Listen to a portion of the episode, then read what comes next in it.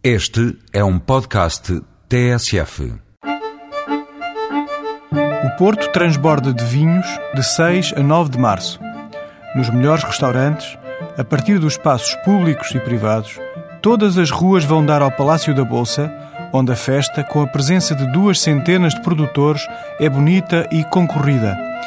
O vinho, a comida, a música e a arquitetura dão as mãos aos maiores profissionais do setor e aos milhares de enófilos, pintando a essência do vinho com as mais elegantes cores e ambientes.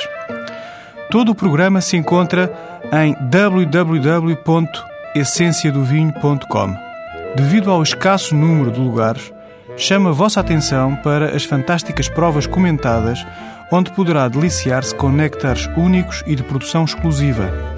No dia 6, a prova da Maison Pommery contribuirá para a pedagogia do champanhe e culminará com a prova de uma pérola da casa fundada em 1834. No dia 7, seja uma das felizes testemunhas da prova dos melhores portos da Casa Ferreira desde o século XIX. Ouviu bem? Século XIX. No dia 8, é a vez de José Maria da Fonseca mostrar o melhor da sua histórica coleção de moscatéis de Setúbal.